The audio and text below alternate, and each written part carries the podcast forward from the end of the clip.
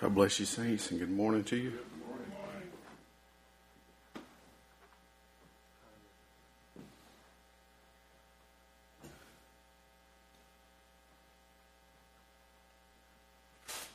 We've been studying, or uh, last uh, way back when we were studying in Hebrews 11, and um, just just kind of want to finish. We, we, got the last the last verse in Hebrews 11 is they they without us cannot be made perfect. And so I want to just kind of meditate on that scripture this morning and talk about some things pertaining to that. Let's just go to the Lord in prayer. Lord God, we're so grateful to be able to gather together this morning, Lord, and we ask, Lord, that you'll bless the, the study this morning as we study these things out. Let it be uh, edifying to your people, Lord Jesus. Be with Brother Wade as he's preparing the services today, Lord God. Bless our service, we pray, in your name. Now, verse 13 and 14, uh, you know what? I, I'm always struck at how encouraging Paul is uh, as he's kind of laying these things down, and he's kind of giving us the background of all these examples of the, that, uh, as he says, like a great cloud of witnesses in Hebrews 11 that we can look to and, and be encouraged that they, without, without even, many of them didn't even re- reach the promise that had been promised to them. Abraham and Sarah, and we'll, we, will look at as examples in a moment of how God gave them a promise that they ever, never actually got to step into themselves. But they were looking, Abraham was looking for a city, Abraham was looking for possession of the land, and uh, all these promises that they were given to. And Paul is, Paul is encouraging us as he moves on into Hebrews chapter 12 don't stop running. You you got to you got to keep pressing on. It, a, it's like a race, and you you're racing to cross the finish line, and you want to you want to keep persevering as though you're a, a, an athlete in a race. Don't don't stop and just lay on the side of the road. But you, there's a goal that you're trying to you're trying to get to.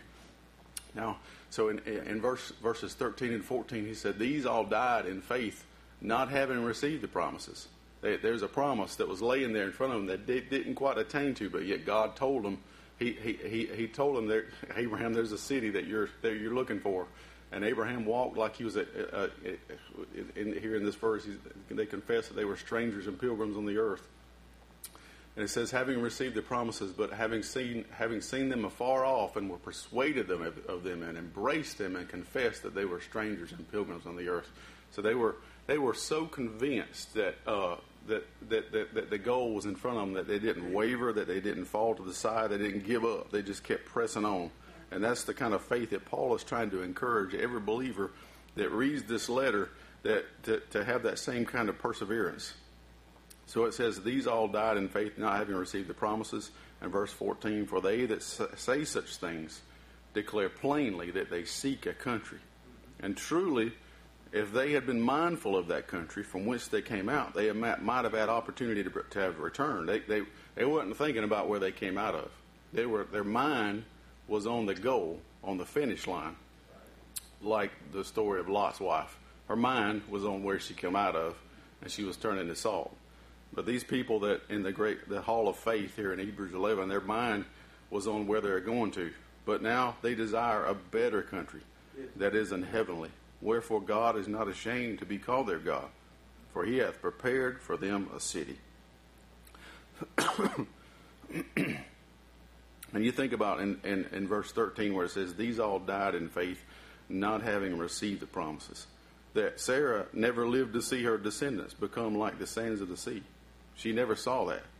And Abraham never saw the nation of Israel return to the promised land. And Abraham never saw New Jerusalem with his natural eyes. And Abraham never saw the promise of the seed of Abraham fulfilled in Christ. And Abraham never saw the promise of the new birth.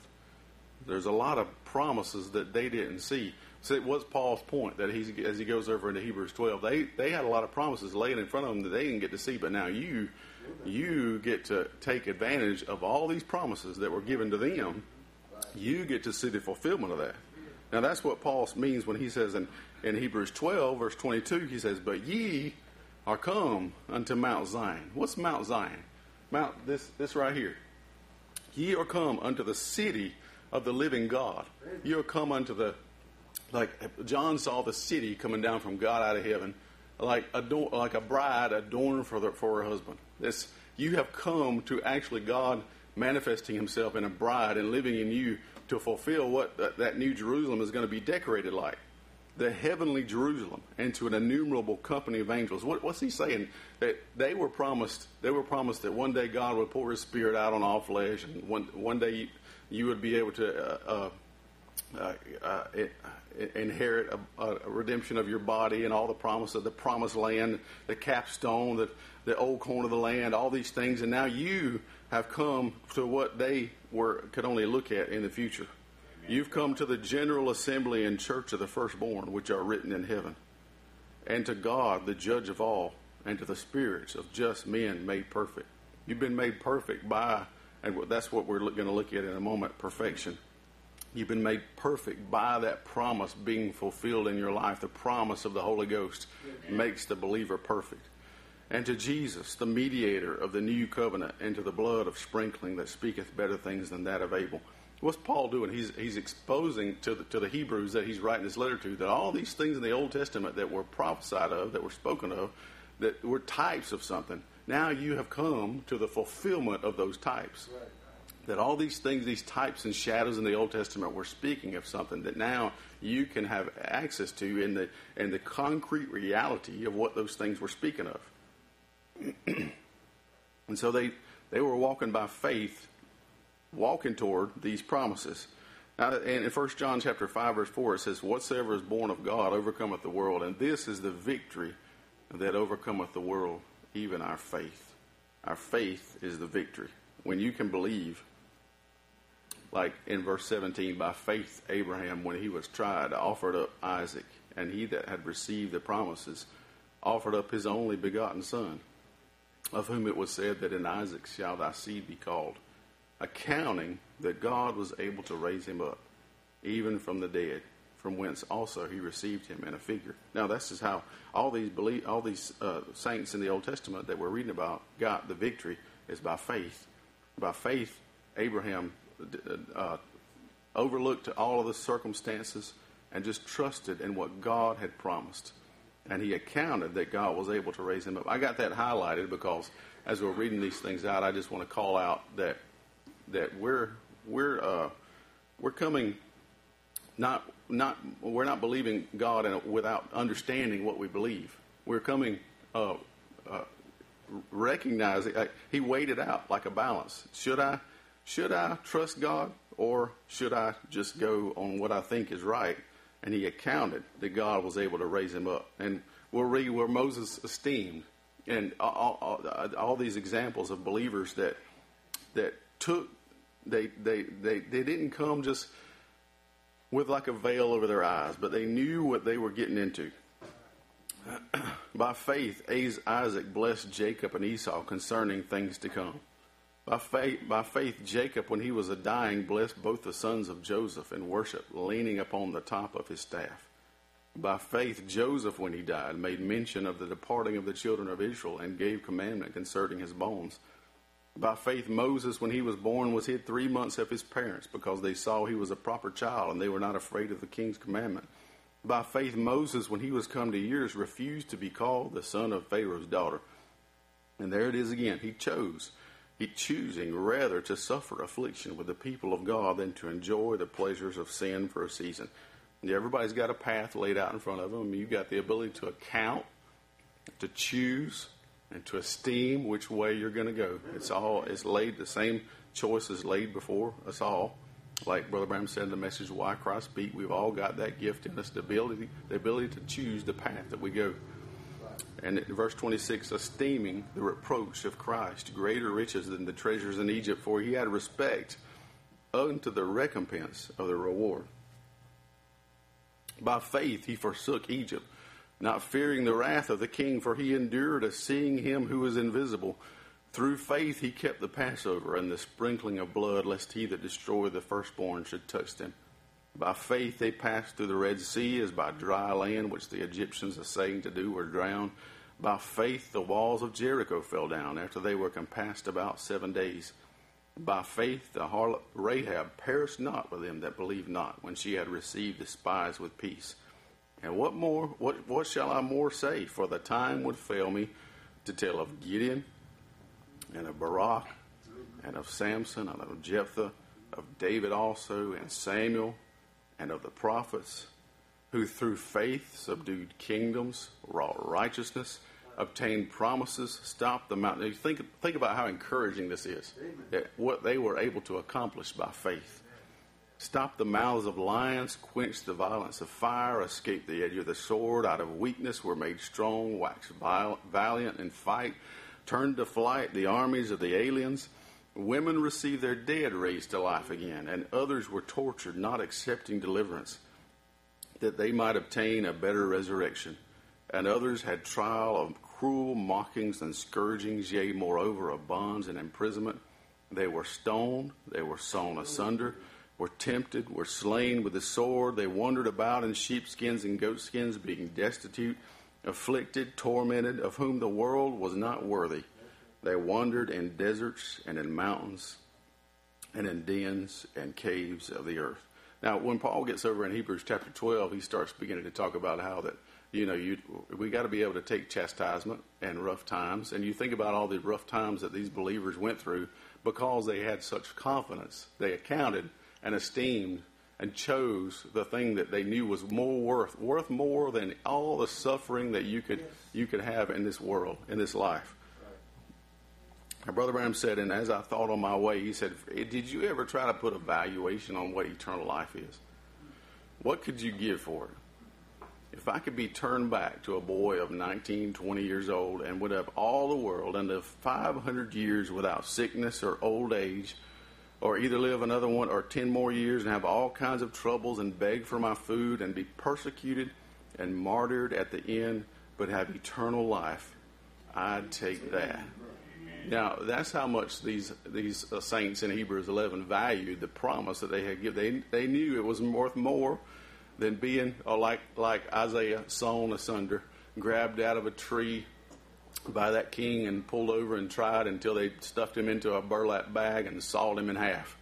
And and you think about all the other things that Paul was just relaying, all the all the suffering, many things that uh, far surpass any any difficulties that we have in our life but they knew that eternal life was worth it. When 500 years was up, it'll all be over, but it'll never end with eternal life. I'll live in the presence of Christ forever. We just don't know what's wrapped in that treasure that God has given us. And the message, Thirsting for Life, he said, I've often said if I can be a young man of 25 years old, if God would appear on the platform tonight and say, I will turn you to 25 years of age, there you will remain for a million years and I'll make you the king over all the universe. Everything will be at your command. Or I'll give you a hundred years of misery and woe and trouble and sorrow, but at the end of that hundred years, I'll give you eternal life. But at the end of the million years, you are lost. Oh, I'd say, Lord God, I don't have to wait any longer to make my choice. Let me have the hundred years of misery and woe, any kind of a death that you choose for me to die. Only, Lord, give me eternal life. Amen. For though I own the whole world and was king for a million years, at the end of that million years, I become a hill bound creature for eternity. But no matter how bad my lot is here, at the end of my life, if I've got eternal life, I live on in the blessed presence of God forever and ever. Oh, now you can see, you can look look like they did in Hebrews 11 that this time span that we're living in is just a blink of an eye compared to all eternity. Uh, what what what is all the suffering and all the heartache and all the trials and things compared to living with Christ and living with the, the believers and saints forever and ever in eternity? It's worth more than anything. Amen. And Hebrews 11 verse 39 and 40 says, "Have it, and these all having obtained a good report." Through faith receive not the promise. Now, I got a picture here. This is another artificial intelligence generated image of Peter preaching on the day of Pentecost. Uh, artificial intelligence has got so big at my work that I, I'm, I'm playing around with it. So this is this is totally com- generated by computer, which I, it's, it's, pretty interesting. You can tell it generate a picture of Peter preaching uh, in AD 30, and it will it will make it. And you think, though, having obtained a good, how'd they get a good report? Not by doing something, but by, but by believing the promise. They didn't get the promise, but the promise came on the day of Pentecost. all these promises that were laid out through the scripture, like in Joel, where it said, And it shall come to pass after that I will pour out my spirit. It was promised. In Ezekiel 36, he said, I will pour my, I will put my spirit within you. Isaiah 32 said, Until the spirit be poured upon us from on high, and the wilderness be a fruitful field. And Isaiah 44 says, For I will pour water upon him that is thirsty. Now, see, there's the promise now that Paul's saying they could they didn't have access to this promise. They were walking toward it, but they never got to experience it. But now you you can experience it. Now, see, you, if you've not been born again yet, there's a promise laying for you. And if you've been born again, there's a promise you can have more of it. You can have more of it every church service. It's not just a one time thing. You can have as much as you want. You just open yourself up and believe like they did and look to what God said and look to instead of the circumstances, instead of what somebody's told you or what the devil told you that it, that it's past, the days of miracles are past, that, it's, that I've gone too far. You can have it because God made the promise. Now, the, uh, what, what promise are we talking about? The promise of a Holy Ghost heart change, that God can take you and change your nature and make you like Him. That's what Brother Branham said. We're getting to. They without us cannot be made perfect. So let's look. Let's read from the message of perfection. And Brother Branham said, as the worshiper realizing for committing adultery, for lying, stealing, whatever his guilt was, or even evil thinking, whatever it was, in the least shadow he was guilty, because it was his nature. In the Old Testament, it was his nature to just be somebody that's unregenerate, even in the New Testament, without the Holy Ghost, it's, it's just your nature. He was a guilty person, not maybe by, by, desire, but by nature he was guilty. And he had to recognize that this innocent little lamb died in his place, and he felt sorry for the little thing. But the man, as soon as the lamb finally died with the blood of the lamb upon his hands, he walked from the building with the same desire in his heart that he had at the beginning. Why? Because the life that was in the little lamb, life lays in the blood, your life is in your blood. We know that. And the life in the blood of the Lamb was animal life. Therefore, when his little corpuscles were broken and the life went out of the animal, it could not come back to the worshiper because the worshiper was a human being. The blood made a covering, but it could not perfectly atone, for the man left the building with the same desire to sin as he had in the first place.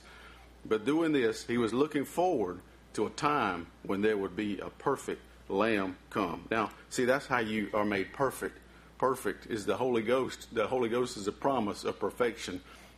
That that perfect sacrifice would be applied to you to make you a, to, to give you a perfect covering. That's why in verse 39 he says, These all, having obtained a good report through faith, receive not the promise, the promise of a Holy Ghost perfection. God having provided some better thing for us, that they without us should not be made perfect. How do I how can I be perfect? In Hebrews 10 verses 1 2, Paul, if we go back to what Paul already said in, in chapter 10, the law, having a shadow of good things to come, and not the very image of the things, can never, with those sacrifices which they offered year by year continually, make the comer perfect. For then would they not have ceased to be offered, because that the worshipper once purged should have had no more conscience of sins What's the Holy Ghost for? To take, to change your desire, to change your conscience so that you don't desire to do the things of the world anymore. And, and in uh, Hebrews 10, verse 14 to 18, he said, For by one offering he hath perfected forever them that are sanctified. Whereof the Holy Ghost also is a witness. A witness to what? That you've been perfected, that you've been changed it is a witness to us. For that after that he had said before, This is the covenant that I will make with them after those days, saith the Lord. I will put my laws into their hearts, and in their minds will I write them, and their sins and iniquities will I remember no more. Now you see where perfection is tied to guilt. If a guilty man comes into a, into a courthouse and he's sentenced by the judge, then he's not perfect. He's guilty of the crime. But if you come and the price has already been paid and the judge said, I find no fault in you, then he's looking at a man that's perfect. You see what the Holy Ghost does? The Holy Ghost is a witness for you that this man didn't do it. He's, he's a witness. It's a covering to you that you've been perfected by the blood of Jesus Christ. Because when God looks at you through the blood, He doesn't see all the things that you've done. The slate has been wiped clean. That's why in verse 17 it says, Their sins and iniquities where I'll remember no more. You've been made perfect. That's the promise that I'm talking about this, this morning. That the promise of Holy Ghost perfection that when the Holy Ghost is applied to your life, that when you're filled by it, and, an experience of the new birth, that God changes your soul to make it perfect. There's nothing, nothing imperfect about a, a soul that's been covered by the blood, that filled by the blood of Jesus Christ. And the message law, Brother Branham said, now the blood could not be perfect by an animal, but the blood in Christ was perfect. Now, I will never be perfect, and you will never be perfect. I will never be perfect in your sight. You will never be perfect in my sight. But let's lay that aside. What about in God's sight? I look at you as a human, I look at you as a brother, but God looks at you through the blood of his Son as a redeemed one. Jesus said, Be ye therefore perfect, even as your Father in heaven is perfect. And not what you've done, you have nothing to merit it, but it's what Christ did for you. Now, that's why you need the Holy Ghost. That's why these people in the Old Testament that we were just reading about were marching toward a promise that they couldn't have access to. But one day, on the day of Pentecost, God began to pour His Spirit out. And now, from then on, you can have access to this promise of what Holy Ghost perfection that we're talking about. And Brother Branham said, in the unconditional covenant that God made with the people, it's not what I am, who I am, it's the perfection of Jesus Christ in God that died in my place to make me what I am. It isn't whether I can stand, I can't. It's whether He stood in my place. Amen, brother. That would make a Baptist shout. Yes, sir. There's something about it that's real. You, you see, that's that, that's where he's getting into. Is is it works or faith? Faith will produce works. Works won't produce faith. So it's not you working something up. It's relying on what God did to change you and apply uh, uh apply that atonement over your life. It's God God doing everything. It's not whether you can do it. It's whether He can do it. And Brother Branham said in the questions and answers of law, law having a shadow, he said the germ of life is in the bloodstream. And that was an animal life. And an animal blood has no conscience of sin. Certainly not. So it wasn't strong enough because it knew not what sin was. But when God came down into the blood cell that was in Mary's womb that created the blood in Christ Jesus, that human blood was powerful enough to take sin out of the human heart and when the worshiper comes and puts his hands on Jesus' head and confesses his sin, and the Lamb was killed, and his name's written on the Lamb's book of life, then God gives him the same Holy Spirit that was in that blood. And he confesses his sin's wrong. He has no more desire of sin. That's the gospel. No more desire or conscience of sin. And the Christ in Christ is the mystery of God revealed. He said Hebrews 11 said they cannot be perfect without us. Hands and feet cannot be perfect. Without the brains, the knowledge, the head, and so forth, see, and we're all perfected in Him. So by one Spirit, we're all baptized into one body, free from judgment, passed from sin unto death. Now, here's another AI image I made. I wanted to make an image of a man that has just been found not guilty by a judge. And this is what it came up with. I, isn't that amazing? That the computer just come up with that image, and this is not even a real person. That's how far AI has come. But anyway, I, I digress. That's not what, I, what I'm talking about. And Jehovah Jireh, he said, guilty to the least is guilty to the whole. And he calls for perfection. So, how can you be perfected? You can't look at yourself and be perfected. But I looked at one that is perfect, the one that took my place. He's the perfect one. Now, there, there's where you, you come and you're, you're guilty as anything, and then you find out that God paid the price for you and He's made a way for you to be perfected, and He's now you've been filled by the Holy Ghost, and He's looking at you through the blood and not looking at your past. There's where you you're, you're not guilty anymore. Guilty as to the least is guilty to the whole, and He calls for perfection. Now, that word perfection in the Bible is that te- te- teleois. I, I don't know how you pronounce that, but that means full grown, adult, of full age, mature, which goes back to what Paul said in Ephesians 4 13 till we all come in the unity of the faith and of the knowledge of the Son of God unto a perfect man, unto the measure of the stature of the fullness of Christ. How are you going to be perfect? How's your soul going to be perfect? By the Holy Ghost. Right. How are you going to be a perfect man by the Holy Ghost? How are you going to get the Holy Ghost by the Word? The Word. The more Word you get, it makes the Word. The Word you receive makes a way for the Holy Ghost to have, to have an effect in your life. the word you receive is actually spirit and life. That as you receive it, as the word that you hear is actually claiming you and, and changing you and molding you. In Colossians 1.28 it says, Who we, whom we preach, warning every man and teaching every man in all wisdom, that we may present every man perfect in Christ Jesus. In 2 Corinthians 13.9, For we are glad when we are weak and ye are strong. And this also we wish, even your perfection. In 1 Peter he said, But the God of all grace, who hath called us unto his eternal glory by Christ Jesus, after that ye have suffered a while, make you perfect, establish, strengthen, settle you. No, that's that's why we preach because God wants to see a perfect church, and you'll never be perfect until you yield yourself to what God has already done. In Philippians 1 6, being confident of this very thing, that he which hath begun a good work in you will perform it until the day of Jesus Christ. And in 2 Timothy, all scripture is given by inspiration of God and is profitable for doctrine for reproof, for correction, for instruction in righteousness, that the man of God may be perfect, thoroughly furnished, furnished unto all good works. And we'll stop right there and continue on next time. Because he, eh, well, let me, let me read this. God having provided some better thing for us, that they without us should not be made perfect. And Hebrews 6 says, Therefore, leaving the principles of the doctrine of Christ, let us go on unto perfection. And we'll stop right there. God bless you, saints. The musicians can come forward.